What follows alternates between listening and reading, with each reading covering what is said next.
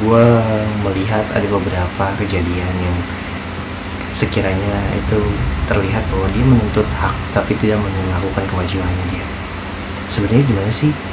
Menurut undang-undang yang ada di Indonesia kita belajar di belajar bersama Rodi Yes,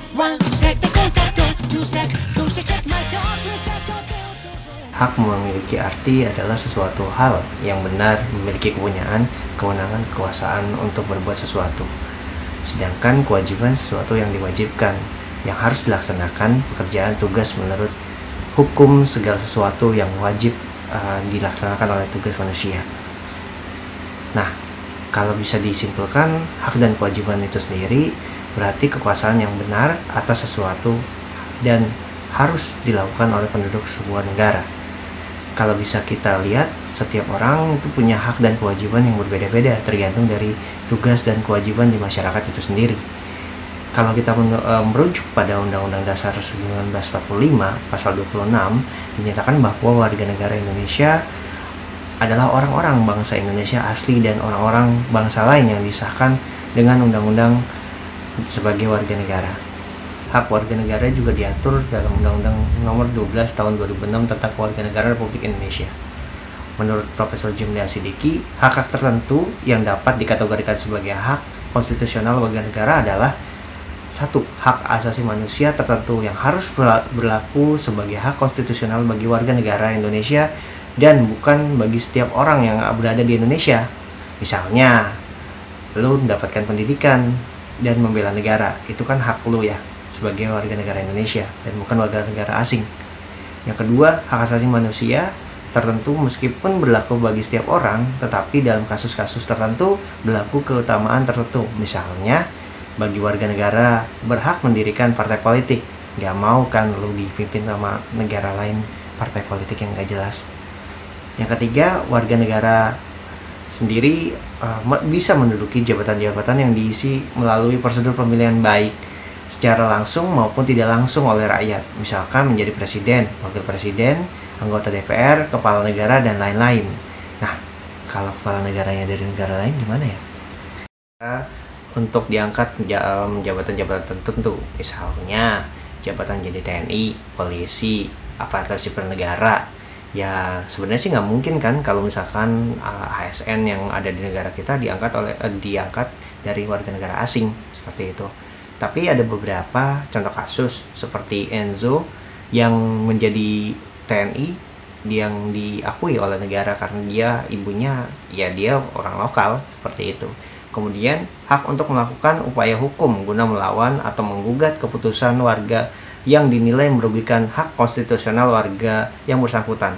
Contoh, setelah adanya keputusan kemudian mengajukan banding di pengadilan, pengajuan kasasi ke Mahkamah Agung dan lain sebagainya. Tapi yang gue pikir uh, Stephen Corby kenapa bisa ya? Tau lah. Kalau di undang-undang dasar sendiri hak warga negara itu diatur dari dalam pasal 27 sampai pasal 34 nah coba kalian telah isi pasal-pasal tersebut. Yang pertama pasal 27 ayat 2 bunyi tiap-tiap bunyinya tiap-tiap negara warga negara berhak atas pekerjaan dan penghidupan yang layak bagi uh, kemanusiaan. Tapi kalau punya orang dalam ya. Yang kedua, pada pasal 27 ayat 3 berbunyi setiap warga negara berhak dan wajib ikut serta dalam upaya pembelaan negara. Wajib. Yang ketiga, pasal 28 berbunyi kemerdekaan berserikat dan berkumpul, mengeluarkan pikiran dan lisan dan tulisan dan sebagainya ditetapkan dengan undang-undang. Ingat ada UITE. Yang berikutnya pasal 29 ayat 2 berbunyi negara menjamin kemerdekaan tiap-tiap penduduk untuk memeluk agama masing-masing untuk beribadat menurut agama dan kepercayaan itu. Yakin ya? Kita lihat deh gimana. 30 ayat 1 berbunyi tiap-tiap warga negara berhak dan wajib ikut serta dalam usaha pertahanan dan keamanan negara. Nah, jadi kalau belum divaksin sebaiknya divaksin karena kenapa? Itu upaya mempertahankan negara loh. Yang berikutnya adalah di pasal 31 berbunyi setiap warga negara berhak mendapatkan pendidikan. harusnya ya yang berikutnya yaitu pasal 33 ayat 1 berbunyi perekonomian disusun sebagai usaha bersama berdasarkan atas asas kekeluargaan. Kekeluargaan. Yang ke berikutnya pasal 33 ayat 2 berbunyi cabang-cabang produksi yang penting bagi negara dan yang menguasai hajat hidup orang banyak dikuasai oleh negara. Ingat dikuasai negara bukan golongan. Berikutnya yaitu pasal 33 ayat 3 nih berbunyi bahwa bumi dan air dan kekayaan alam yang terkandung di dalamnya dikuasai oleh negara dan dipergunakan untuk sebesar-besarnya kemakmuran rakyat. Kemakmurannya rakyat ya, jangan kemakmuran golongan.